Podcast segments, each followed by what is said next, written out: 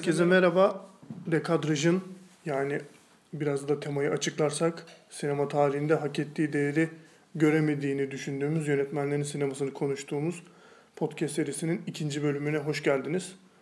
Bugün e, konuğum sanki çok uzaklardan bir isim değil. Murat Emir Eren. Sizin de bir artık öğrendiğiniz ismiyle Memir. E, kendisiyle bugün aslında erken dönem korku sinemasının en büyük ustalarından biri diyebileceğimiz belki ama farklı türlerde de birçok ilginç eser sunmuş olan Todd Browning'in sinemasını konuşacağız. Ee, belki senin biraz daha vakıf olduğunu düşündüğüm e, ve hani aslında sinemasındaki bu tırnak içerisindeki tuhaflıkların da e, nedeni olabilecek ilginç hayat hikayesinden yavaş yavaş bahsederek giriş yapabiliriz belki. 1880 doğumlu bir yönetmen Todd Browning ve e, sinemanın bütün e, gelişimine neredeyse tanıklık eden bir kuşağın aynı zamanda temsilcisi. Amerika'da çok garip bir e, aile yaşamının ortasında buluyor kendisini doğar doğmaz. Her şeyden önce zengin bir ailenin çocuğu olarak doğuyor. Hı hı. E, iyi durumda, hali vakti yerinde bir ailenin çocuğu olarak doğuyor ve babası e, ilginç bir şekilde genç yaşlarında ki babası da yine tabii ki iyi bir aileden geliyor. Gün görmüş bir aile diyelim ya da. Ee, ve sirklerde çalışan bir dansçıyla kaçıyor. ve aşık olup kaçıyor. Aşık olup kaçıyorlar 16 yaşında ve onunla evleniyor ve Todd Browning dünyaya geliyor. Ve e, hayatı boyunca zaten böyle bir ortamda büyüyor. Yani bir sirk ortamında işte dansçılar, gösteri yapan insanlar ve o dönemin politik atmosferinde hiç garip karşılanmayan gösterilerin yapıldığı sirkler bunlar. İşte fiziksel olarak dezavantajlı insanların sergilendiği tabiri caizse e, hayvanların türlü şekillerde çalıştırıldığı ki bugün de devam ediyor ama yani o dönemde daha da berbat yani şartlarda bu, bu türden duyarlılıkların da henüz daha oluşmadığı veya bu şekilde yükselmediği bir durumda hani nasıl diyeyim bu gösteri namına bu hem bahsettiğimiz şekilde işte dezavantajlı insanların hem de hayvanların yani istismar kelimesinin şey artık böyle hakkıyla verildiği bir dönem. Yani istismar, istismar kelimesini çekinmeden kullanabileceğimiz bir dönem daha. Evet yani daha doğrusu yani gösterinin aynı zamanda bir e, laboratuvar evet yerini aldığı, yerine geçtiği bir dönem. Yani sinemada öyle, yapılan gösteriler de öyle, tiyatro kumpanyası diye gezen şeyler mesela kumpanyalar e, engelli insanları gösteriyorlar. Hı hı. Çünkü bir sürü insan ilk kez böyle bir şey görüyor. Hı hı. Yani bu, böyle bir hastalık bilinmiyor. Ne bileyim e, yaşadıkları rahatsızlığın şeyi bilinmiyor vesaire. Neyse uzatmayalım. Böyle bir çocukluk yaşıyor ve e, babasının mesleğinden ve içine düştüğü bu gösteri dünyasının etkisiyle e, Griffith'le tanışıyor. Hı hı. Yani kurgu sinemanın e, babası olarak görülen Griffith'le tanışıyor ve bir oyunculuk teklifi alıyor ondan. Ve onun ilk e, büyük filmi e, Into, Hoşgörüsüzlük. Intolerance. Hoşgörüsüzlükte 1916 yılında çektiği Hoşgörüsüzlükte rol alarak sinemaya adımını atıyor. Ee, ondan sonra da zaten e, yani o dönem zaten hani biraz daha nasıl diyeyim bu işler böyle biraz daha zanaatkarlıkla hani böyle birinden öğrenmeli, bir ustadan görmeyle e, geliştiği için onun kamera arkasına geçmesi de aslında çok uzun bir süre almıyor. İşte e, dediğin gibi şeyde hoşgörüsüzlükte oynadıktan sonra e, çok da uzun bir süre geçmeden dediğim gibi dediğim gibi şey oluyor. Yani artık kısa filmlerde olsa yönetmeye başlıyor. E, ki hatta 1915'te falan çektiği birçok kısa filmi görebiliyoruz hani şimdi pro, IMDb profiline girdiğimiz zaman. Ama e, onun artık böyle şeyi daha böyle elle tutulur ve hani bir sinema dili oluşturdu. Ve hani bugünden baktığımızda Todd Browning sineması dediğimizdeki işte o karanlık şeyler, işte ürkütücü, işte bazen fantastik, bazen doğaüstü yaratıklar veya bazen gerçek insanları, işte bahsettiğin türden biraz önceki işte fiziksel dezavantajlı insanları vesaire emarelerini görmeye başladığımız filmlerde artık 20'ler 20'lerin başıyla birlikte çekmeye başlıyor. Todd Browning ile ilgili şöyle ilginç bir detay var. Ee, bir yaklaşık hani 10 seneye yakın olmuştur muhtemelen. İstanbul Film Festivali bir şey yapmıştı. İstanbul filmleri seçkisi gibi bir şey yapmıştı. Benim orada karşıma çıkmıştı ilk kez. The Virgin of Stram- Stambul, Stambul diye bilinen ve işte seçkide de İstanbullu Bakire olarak gösterilmiş bir film vardı ve yönetmeni Todd Browning'ti. Ben o zaman Todd Browning olduğunu da sanırım hatırlamadan filmi izlemiştim. Ee, yani şimdi baktığımızda 1920 yapımı bir film belki de sinema tarihinde İstanbul'da geçen ilk filmlerden bir tanesidir. Yani akıl yürütmek çok da zor değil. Ben kısaca böyle bir araştırma yaptım. Karşıma başka bir şey çıkmadı ama belki de vardır. Ya filmde tabii ki şey ama hani 1920 yapımı bir film olduğunu düşünürsek hani Doğu mistisizmine dair işte batıdan neler varsa hangi emareler varsa içinde hepsi var işte cariyeler, işte peçeler, işte saraylar vesaireler vesaire. Film sinema olarak çok parlak bir film değil ama hani böyle yani Türkiye'den bakınca özellikle İstanbul'da geçen sinema tarihindeki ilk filmlerden bir tanesinin yönetmeni de Todd Browning.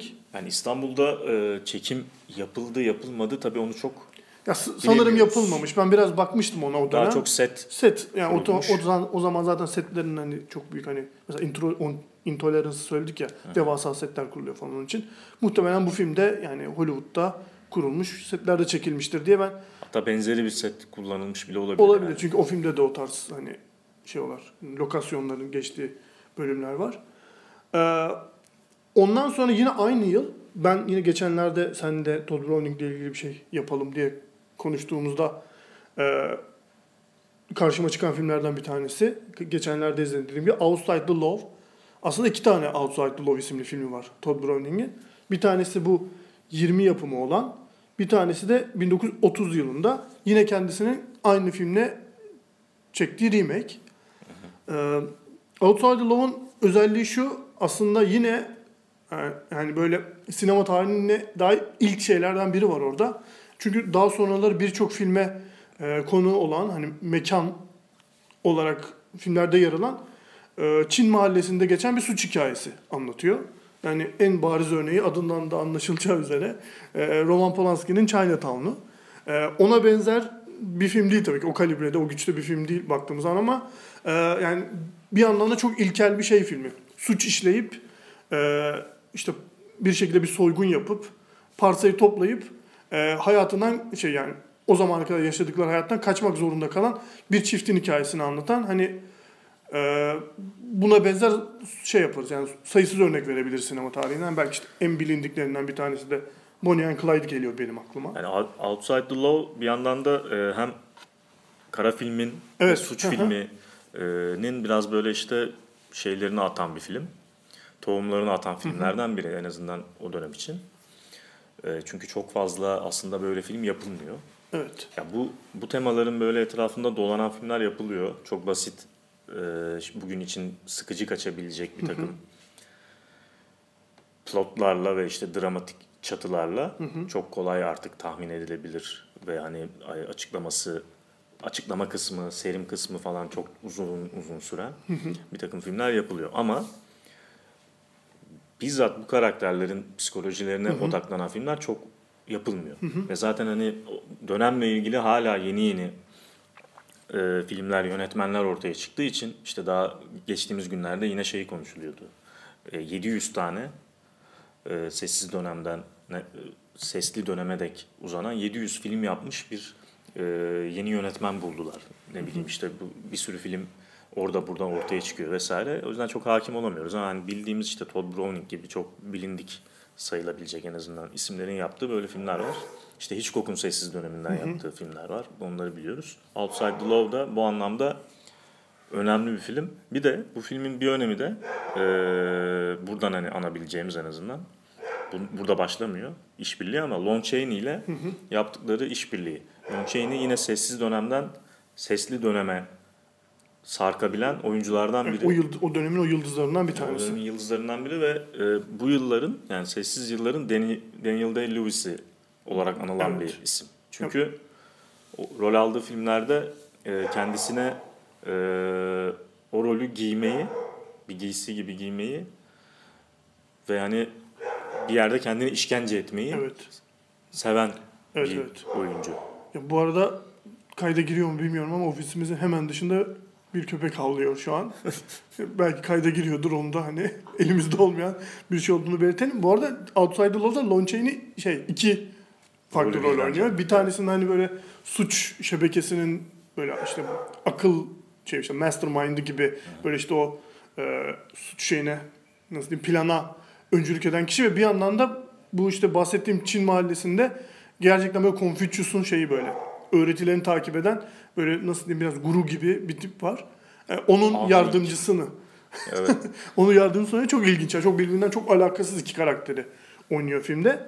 Ee, zaten Lon Chaney de hani Todd Browning dediğimizde şey nasıl diyeyim e, bağımsız düşünemeyeceğimiz bir isim. Çünkü 10 filmde çalışmışlar birlikte yanlış hatırlamıyorsam ve Ve çok önemli filmlerde evet çok çok önemli filmler de var. Bunların da bence en iyisi ki yine seninle konuşurken senin de adını andığı filmlerden bir tanesi The Unknown. Evet. Ya ben, benim sessiz sinema e, ya böyle çok eğildiğim bir dönem vardı özellikle bu dönemleri. İzlediğimde e, ya bu kadar güçlü bir dramatik, dramatik yapısı olmasına şok olmuştum bu filmin gerçekten. Ya bir yandan da yani artık şu an hani çok eski filmler olduğu için çok e, bunları söylemekten de kaçınıyor. Çok da şaşırtıcı bir sona sahip.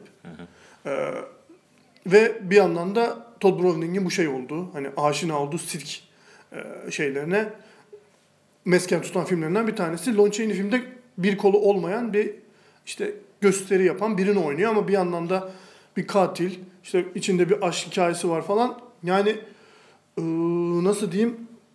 Yani Lon Chaney mükemmel oynuyor. Yani zaten o bahsettiğin gibi rolü üzerine giyen ve şey bu yani fiziksel olarak da dezavantajlı bir karakter oynarken yani şey onun sınırlarını zorlamaktan hiçbir an çekinmediğini zaten hissediyorsun. Ama yani o hikayenin akışı, sonundaki twist'i vesaire 1927 yapımı bir film için o kadar iyi çalışıyor ki yani bence hani şey olarak yani ben hmm, yani Todd Browning'in sinemasına baktığın zaman veya Lon Chaney'e dönüp baktığın zaman karşına çıkan ilk filmlerden bir tanesi ama yani sessiz dönem ve işte böyle biraz korku gerilim e, şeyine janrına yöneldiğim zaman bence en önemli örneklerinden bir tanesi Unknown. Yani başlangıçta çocuk çocukluk hikayesini e, evet. anlatırken biraz o yüzden hani böyle birkaç detayı e, vermek istemiştim. E, çünkü Todd Browning kendi sinemasını aslında belki bilerek belki bilmeyerek e, yine kendi deneyimlerinden yola çıkarak oluşturan ve yani çok uzun yıllar sonra yani o film o, hatta sinemayı bıraktıktan sonra oluşturulacak işte bir takım teorilerin işte otör teorisi vesaire neredeyse kendi kendine e, Farkında olmadan farkında olmadan yerine getiren yani bu ya da bu teorilere uygun bir e, sinema yapan bir yönetmen aynı zamanda. Yani tamamen yani yaptığı en orijinal filmler, en iyi filmler genellikle kendi geçmişinden harmanladığı işte e, bir takım fikirlerle ve hikayelerle ortaya çıkardığı filmler. Yani The Unknown da öyle bir film. Evet. Yani ister istemez e, otobiyografik e, öğeler, en azından gözlemler taşıyan bir film. Ve bir yandan da senin de dediğin gibi çok iyi bir senaryoya sahip. Çok iyi bir dramatik yapısı var. Yani ele aldığı karakterler hiç Hollywood'un ilgisini çekmeyen Evet. karakterler. Ya zaten onun bahsettiğin gibi sinemasında hep o tarz şey var. Yani e, e, ekranda güzel görünmesi bir şeyin çok umurunda değil gibi. Todd Browning'in en başından. İşte Lon Chaney de bunu çok iyi e, yani bu nasıl diyeyim bu yönelimin, bu yaklaşımın çok iyi e, hakkını verdiği için yani buradaki işte bu Alonzo isimli bir karakteri oynuyor filmde. Yani Hollywood'un gerçekten hani şu an dönüp bile bakmayacağı bir figür yani gerçekten. Hem tek kolu eksik hem şey katil ama bir yandan da hani o kadar iyi kurulan bir dramatik yapı var ki çok iyi bir şey e, yerine koyabiliyorsun kendini. Yani o mekanizmayı da çok iyi çalıştırabiliyor bir yandan. Ya bütün bunları da ilginç bir şekilde çok böyle hesapsız gibi yapıyor. Yani böyle e, sanki izleyicinin oturup bir takım şeylerin e, planını e, plan plan et- etkisini ölçebileceği bir şey yapmıyor da daha çok filmin böyle izleyicinin resmini çektiği çünkü kendisini bir, yer, bir yerde onun yerine koyuyor ve hani e, kendi deneyimlerini filmleştirerek böyle bir e, çektiği ve izle, izlenen şeyle garip bir ilişki kuruyor. Yani Hitchcock filmlerinin yaptığı gibi bir şey yapıyor aslında. Yani film aynı zamanda izleyicinin de resmini çekiyor. Yani film de izleyiciyi izliyor falan gibi bir durumu neredeyse kendi filmlerinde bu, bu film özelinde en azından Unknown özelinde ve daha sonra konuşacağımız yine kişisel deneyimlerinden yola çıkarak çektiği filmlerde ortaya koyabiliyor ve şey e, yani bu kadar hani öv- övgüyle bahsettiğimiz bir ismin neden dışarıda kaldığına doğru da gidiyoruz bu Evet. arada. Yani Evet. niye niye sektörün dışında kaldı bu Evet. insan? Ya bu kadar yetenekli, bu kadar övgüyle bahsettiğimiz birisi filmlerinden. Aslında tam da işte bu Tam anlattığımız bu sebeplerden evet. yavaş yavaş işte sektörün Oraya- dışında kalmaya Oraya doğru, doğru gitmeye gidiyor. gidiyor. Aslında yani e, biraz daha kariyerinde ileri doğru kaydığımız zaman 1931 yılında yani ne kadar önemli hatta yani sinema anlamında bile sinemanın sınırlarının bile dışına taşan popüler kültürün anı yani popüler kültürün akışının yönüne etki eden bir film yapıyor ki muhtemelen de en bilinen filmi. Sinema tarihinde en bilinen korku filmi, janr filmlerinden bir tanesi. Dracula'dan bahsediyorum. Ya Dracula çok bilinen e, bir film aslında hani ama yönetmeniyle bilinmiyor. Çünkü e, o yarattığı Dracula imajıyla işte yani Bela Lugosi'nin de harika performansının buradan tabii ki hakkını verelim. E, o işte biraz bozuk İngilizcesiyle, işte o peleriniyle, e, böyle karizmatik aristokrat e, Kont Dracula imajını ilk yaratan film Dracula.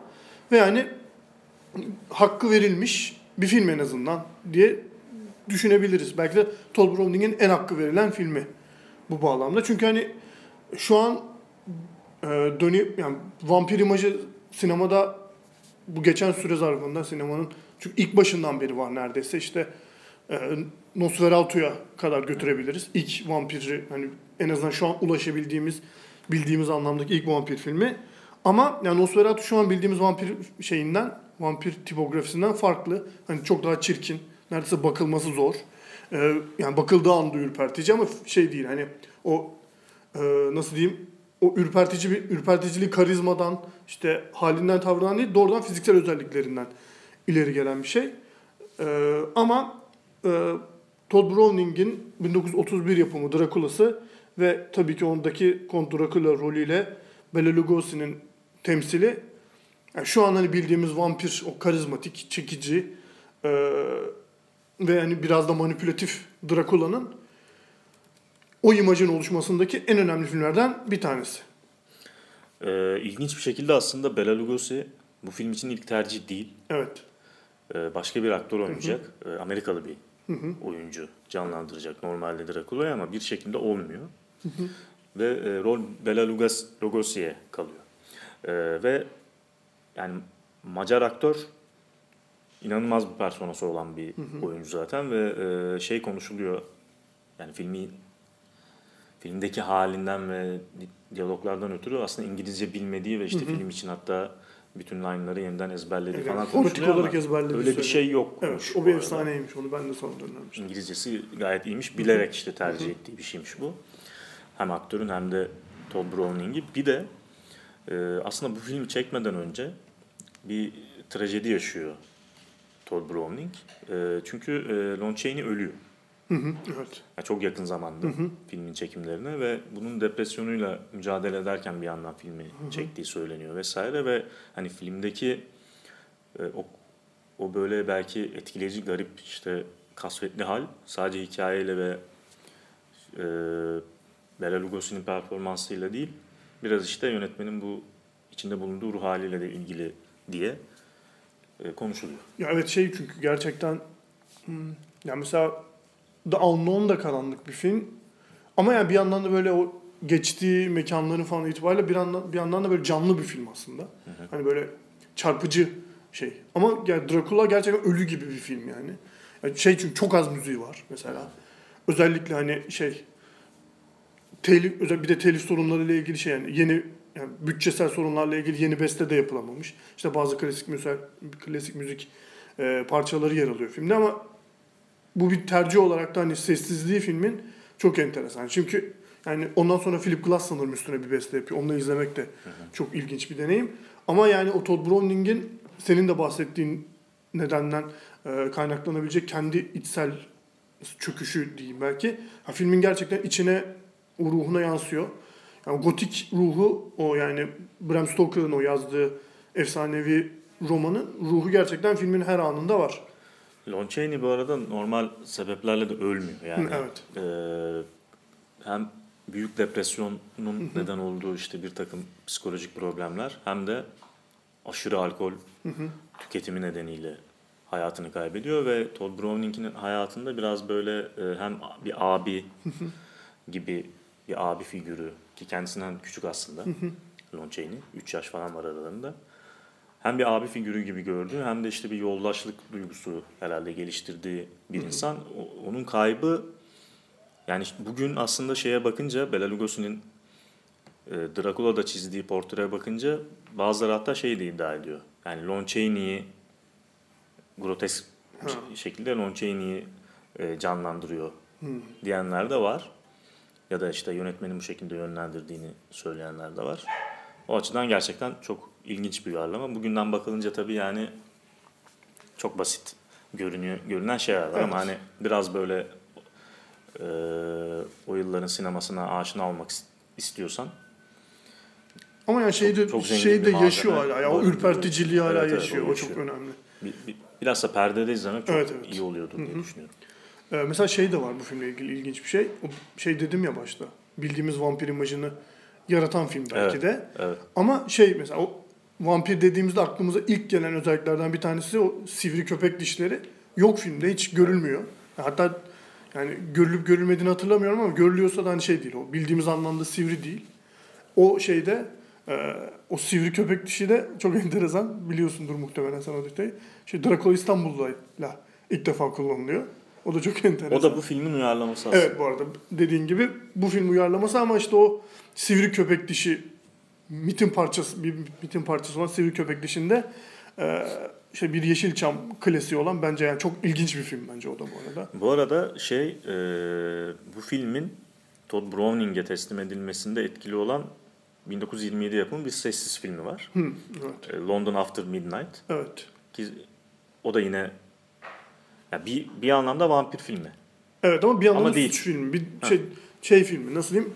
Dedektiflik filmi gibi yani şey hani işlenen bir cinayet veya işte bir ölüm var ortada ve onun nedeni araştırılırken bir yandan hikaye şeye bağlanıyor. İşte vampirlere bağlanıyor. İşte o çevrede yaşayan böyle eski bir hani Kont Dracula'nın malikanesi gibi e, orada yaşayan işte insanlara Evet, adı çok öyle anılmadan işte bir vampir hikayesi gibi. Yani Nosferatu'daki gibi yani çok böyle adı Dracula olarak gibi anılmadan. ama yine evet vampirlerle yolu şey değil. İlk kesişmesi de Dracula değil dediğim gibi. London After Midnight'ta 27 yapımı. Ki o da aslında şey hatır sayılan filmlerinden bir tanesi. Ee, şeyin en tartışmalı filmi ne geçmeden önce buradan yine bir vampir hikayesinden ben çektiği son filmlerden bir tanesi 1935 yapımı Mark of the Vampire'a Evet. bağlamak istiyorum. Ki aslında bu da şeyle e, bu da London After Midnight'ın bir tür yeniden, Yeniden çevrimi, çevrimi gibi. gibi. Ama Ama değil gibi. ama değil gibi çünkü bu sefer vampiri yani vamp- vampir karakterini yine Bela Lugosi Lugosi. oynuyor ve e, ya bu bunu da şeyini söyleyeceğim, finalini söyleyeceğim. Yani spoiler yememek bu filmi izlemeyi düşünenler. Artık yani Bir- 100 yıllık filmin de Ya bir 3 dakika 3 4 dakika ileriye atlayabilirler. Ya bence sinemanın doğasına dair daha 1936 35 yılında yapılmış çok ilginç bir finali var. Mark of the Vampire'ın. Çünkü şöyle e, yani Bela Lugosi zaten işte şey oynuyor. 31'de Dracula'yı oynuyor ve yani şey dönüşüyor. O performans efsanevi bir hale geliyor. Ve hani dediğimiz gibi vampir imajı inşa oluyor ve Bela Lugosi'nin o şeydeki hali, o filmdeki hali eşittir vampir. Sinemadaki vampirin karşılığı gibi oluyor. E, ve e, 1935 yılında işte Mark of the Vampire yapıyor Todd Browning. Ki yani yapımcısı falan da var film. Yani şey değil. Muhtemelen bunu planlayarak yaptığını düşünüyorum ben film. Hani tesadüfen film buraya doğru gitmiş gibi görülmüyor en azından. Şöyle bu yine işte London After Midnight'ın remake'i gibi çok benzer bir hikaye anlatıyor. Ee, yine işte miras için bir ortada bir ölüm var ve işte bu ölümün işte çevrede yaşayan ve bir vampir ve onun kızı e, tarafından işlenmiş olabileceği oradaki işte insanların bu türden bir paranoyası çalışıyor ve Bela Lugosi Dracula'dakine ço- çok benzer bir vampir personası yaratıyor orada. Sadece hani şey böyle yüzünde bir ben gibi bir leke var. Neredeyse tek farklı olarak Dracula'dakinden. Fakat en sonunda dediğim gibi işte burada spoiler filmin sonunu söylüyorum şu anda. Filmin sonunda görüyoruz ki aslında ne Bela Lugosi vampir ne işte o kızı böyle doğaüstü güçleri olan bir kadın Ee, ve ve aslında tüm bu yaşananlar bir miras meselesi üzerinden o mirastan pay almak üzere işlem, işlenmiş bir cinayetin hikayesiymiş. Ve filmin sonunda da zaten işte Bela Lugosi'nin o şey e, işte Dracula işte vampir kostümünü işte saçını başını e, şey yaptığını ve normal yani tırnak içerisinde normal bir insan gibi konuştuğunu görüyoruz.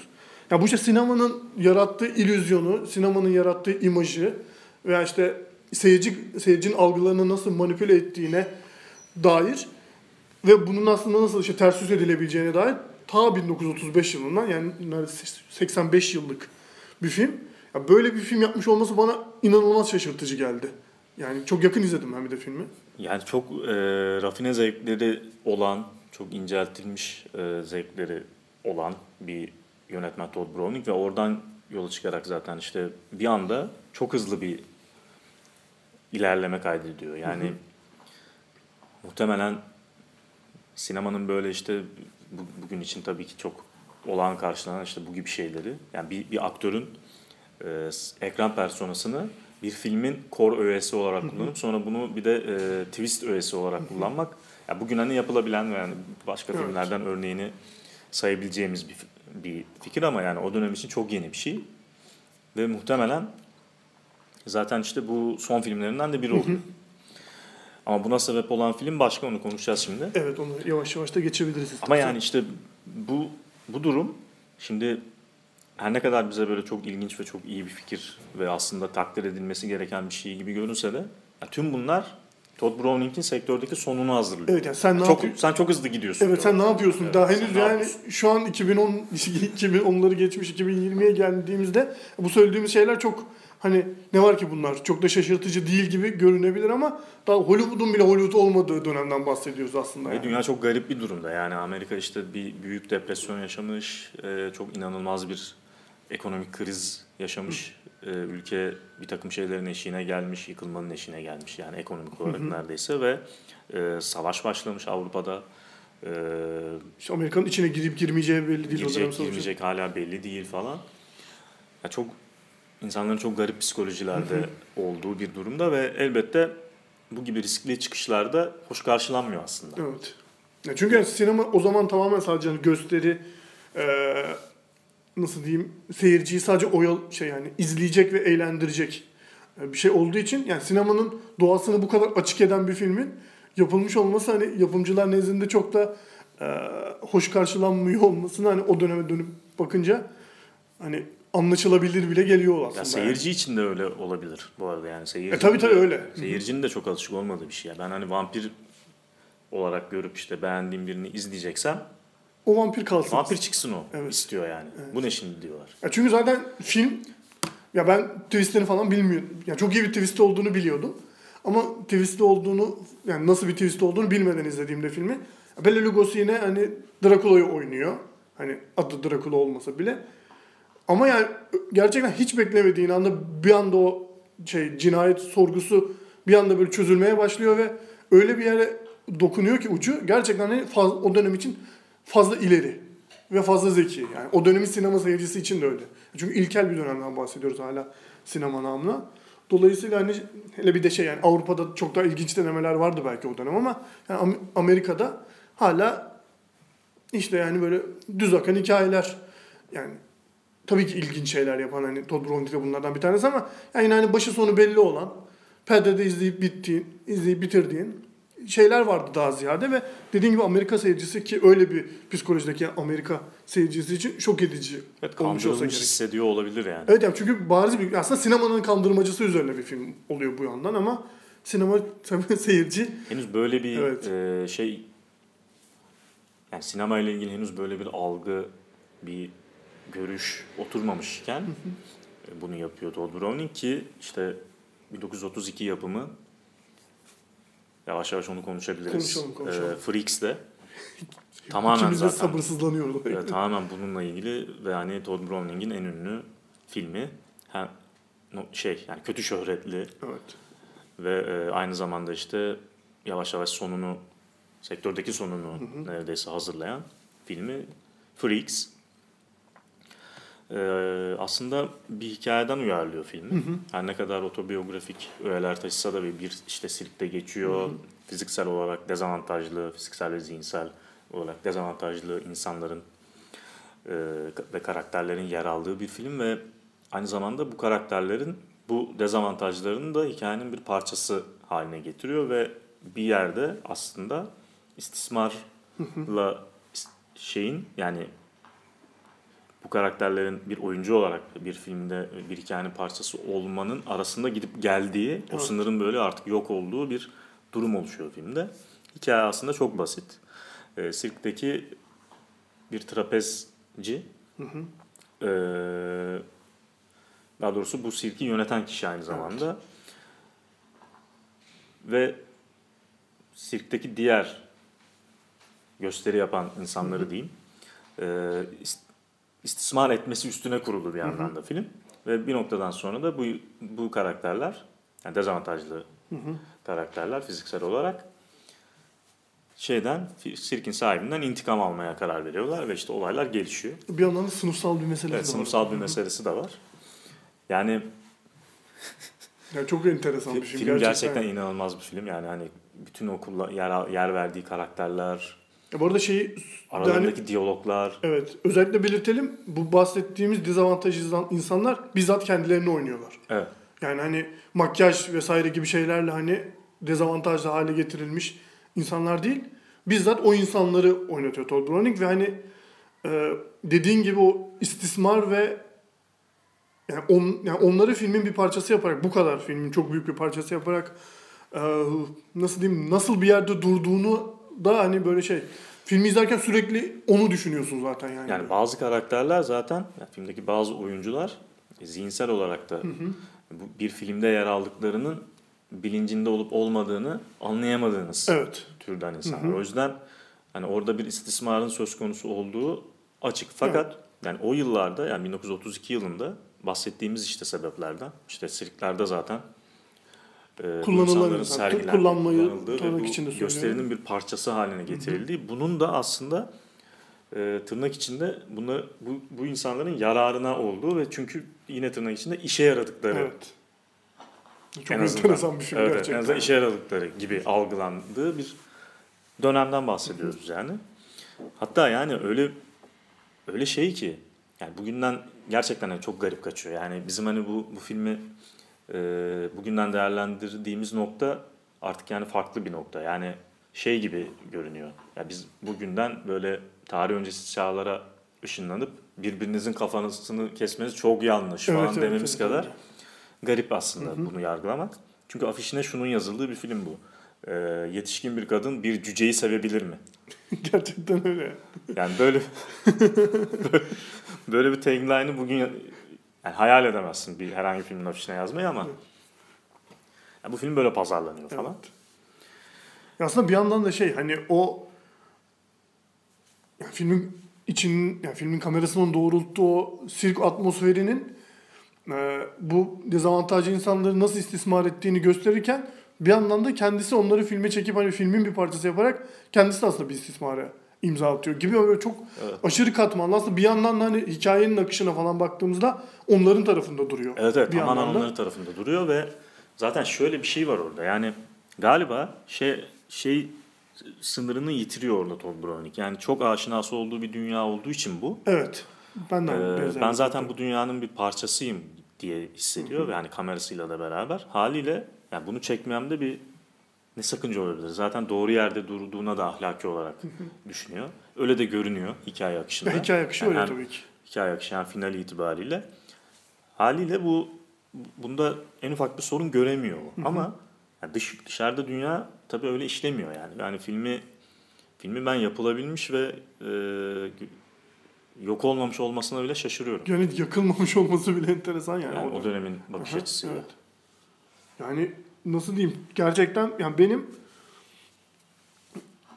yani şey tabii ki yani içinde bulunduğu dönemle birlikte değerlendirir değerlendirince en şok edici bulduğum filmlerden bir tanesi sinema tarihinde gerçekten. Evet. Ya bir de hani türü şimdi mesela baktığımız zaman drama horror olarak görünüyor.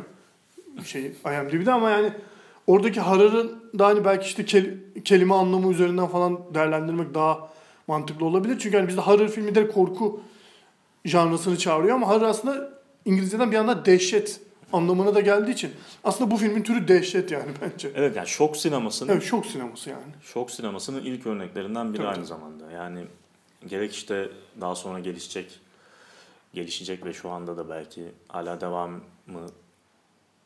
e, devam eden işte şok sineması nedir? İşte gore sahneler, işte hiç beklemediğimiz şeylerin olduğu, hatta bazen işte böyle s- e, sınav mı değil mi vesaire Evet. artık böyle hani dijital çağ, çağda bunun YouTube vesaire gibi sitelerdeki ya da Live Leak gibi sitelerdeki Evet, evet. korkunç görüntülerle neredeyse yerini Evet evet. aldığı şok sinemasının ilk örneklerinden, en Evet. önemli örneklerinden biri. Yani nasıl bir dünya olduğunu veya işte o dezavantajlı insanların yani nasıl özelliklere sahip olduğunu belki hani yakın tarihli bir film olan Greatest Showman'den örnek verebiliriz. Çünkü o da aslında bir freak show şeyinin hani şeyin nasıl diyeyim o freak show'un yürütücüsünü konu alan bir film. Tabii orada makyaj vesaire gibi şeyler var ama Todd Browning 32'de böyle şeylere ihtiyaç duymayıp bizzat o insanlara rol verip e, gerçekten hani şok edici bir şey çıkartıyor. Mesela hani e, ya bunu şimdi bu burada ifade etmek nasıl ne kadar doğru bilmiyorum ama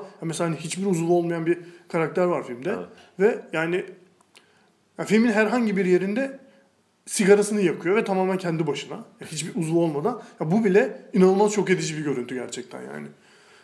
Yani böyle bir şeyin 32 yılında kameraya alınması ve yani bir şeyin bir anlatının parçası kılınması ki dediğimiz gibi aslında bir yandan da onların tarafını bariz bir şekilde tutuyor.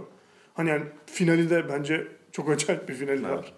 Ee, oraya yani hiç şey yani dediğin gibi Todd Browning kesinlikle bence onları istismar ettiğini gibi bir hani şey duymuyor. Öyle bir şüphesi bile yok. Çünkü o kadar net ki filmin her anı. O kadar bold. Yani bold kelimesi şey böyle yani. Kaba ve ya bu kabalığından çok memnun bir film yani. Ve bu film sonrasında aslında sinema yapmaya devam ediyor. Hatta az önce konuştuğumuz Mark of Vampire'ı 1935'teki e, yine bu filmden sonra çekiyor. Fakat yani günümüzdeki gibi bir algıyla düşünmemek lazım. Yani bir film çekiliyor ve 3-5 ay içinde herkes bu filmden haberdar oluyor gibi bir, bir durum yok. Hatta Freaks aslında ticari olarak çok başarısız da olmuyor. Evet. Çok kesiliyor bu arada Evet. film. Zaten günümüze ulaşabilen kopyası bir saat civarında bir Evet. film ve e, bir takım daha da rahatsız edici unsurların kesildiği Evet. söyleniyor. Ve bu film sonrasında oluşan algıyla beraber tabii Mark of Vampire'da yaptığı da çok ya bugün bizim hoş karşılayacağımız ve hani sanatsal olarak Zekice olunca. zekice bulacağımız bir şey stüdyoların çok hoşuna gidecek bir şey ne yazık ki olmuyor. Ee, 1939'da çektiği e, Miracles for Sale filmi çektiği işte son Film. film, oluyor ki arada bir film daha çekiyor. Onda ona adını yazmıyor Evet. mesela. Uncredited. Ee, ve bu noktadan sonra 23 yıl boyunca yani öldüğü tarihe kadar daha Todd Browning Evet yani o, o çok büyük bir boşluk mesela. O çok bariz bir şey yani. Onun adımını atmıyor. evet yani neden aslında hani şey bu dekadrajın konseptini oluştururken ilk bölümde de söylemiştim. Neden bilinmesi gerekiyor ve neden bilinmiyor gibi yani iki soru ortaya atarak sohbeti ilerletmeyi düşünüyordum. Aslında ikisini de konuşmuş olduk içerisinde. Yani 20 seneden fazla son filminden 20 seneden daha yani son film çektikten 20 seneden daha fazla uzun süre yaşayıp hiçbir film çekmemiş olması zaten hani onun nasıl bir şekilde e, tırnak içinde fazla filmleri sebebiyle sistemin dışına itildiğinin de zaten çok bariz bir göstergesi. Yani 59 yaşında ki yani genç sayılabilecek, Yani yani erken için- sayılabilecek bir yaşta emekli oluyor aslında. Ee, ki 62 senesinde yani 82 yaşındayken hayata veda ediyor. Bayağı da aslında bir uzun süre ve yani şeyi de kaybetmeden ne derler? Yani Hollywood'daki hayatına da devam ediyor Evet. bir yandan. Yani Los Angeles'taki hayatına. Oradan da ayrılmıyor ama film çekmiyor. Evet. Çünkü buna izin verilmeyeceği Yani çünkü çok kötü şey, bir şöhreti var özellikle Flix sebebiyle. kapılınıyor. Yani çünkü Hollywood da değişiyor o arada. Yani daha sonra işte production code geliyor. Evet. Production Code'la beraber Hollywood böyle inanılmaz cumhuriyetçi bir yapının eline geçiyor. Haliyle bu, bu gibi isimler e, aforoz ediliyorlar ve aforoz edildikleri yerde kalsın isteniyor. Oradan geri dönmesinler isteniyor vesaire. Belki işte birazcık daha ömrü vefa etse 70'leri görebilse. Belki son bir şey bir Yani kapanış yapıldı. Ama yani şimdi mesela evet 50'lerde falan o prodüksiyon şartları çok daha gelişmişken e, nasıl şeyler yapardı diye de Evet, hani düşünmemek evet yani. Çünkü 50'lerde falan Hollywood'un böyle devasa başyapıtları var. Hani çünkü hani çok dev, dev bir endüstriye dönüşmesi sebebiyle hani şartlar da buna elverişli oluyor. Yani gerçekten hani böyle büyük bir Todd Browning filmi izlemiş olmak güzel olurdu diyorum. Ve yavaştan güzel konuştuk, güzel aktı. Var mı söylemek istediğim bir şey? E, yani yok. İşte Todd Browning'in filmlerini İzleyin. Malum yerlerden bulabildiğinizce malum yerlerde. yani aynı. a- şey yani şu an artık Türkiye'de DVD piyasası da bitmiş durumda ama Freaks'in, Dracula'nın vesaire başka var mı bilmiyorum ama bu ikisinin e, bandrolü DVD'si de çıkmıştı Türkiye'de. Evet galiba hatta Dracula'nınki yanlış hatırlıyor da olabilirim ama yani Philip Glass'ın müziğiyle çıkmıştı. Ha ona emin değilim. O olabilir. Türkiye'de de o, o iyi bir DVD'ydi. Ee, hala varsa bulunabiliyorsa. Ya en azından ikinci elcilerden Evet. şuradan buradan sahaflardan falan kovalarsanız çünkü evet Philip Glass'ın müziği de varsa DVD o kıymetli bir arşiv parçası haline gelmiştir diyerek dinlediğiniz için çok teşekkür ediyoruz. Dekadraj'ın bir sonraki bölümünde bakalım hangi yönetmen ve hangi konuğumla karşınızda olacağım. Teşekkürler, görüşmek üzere.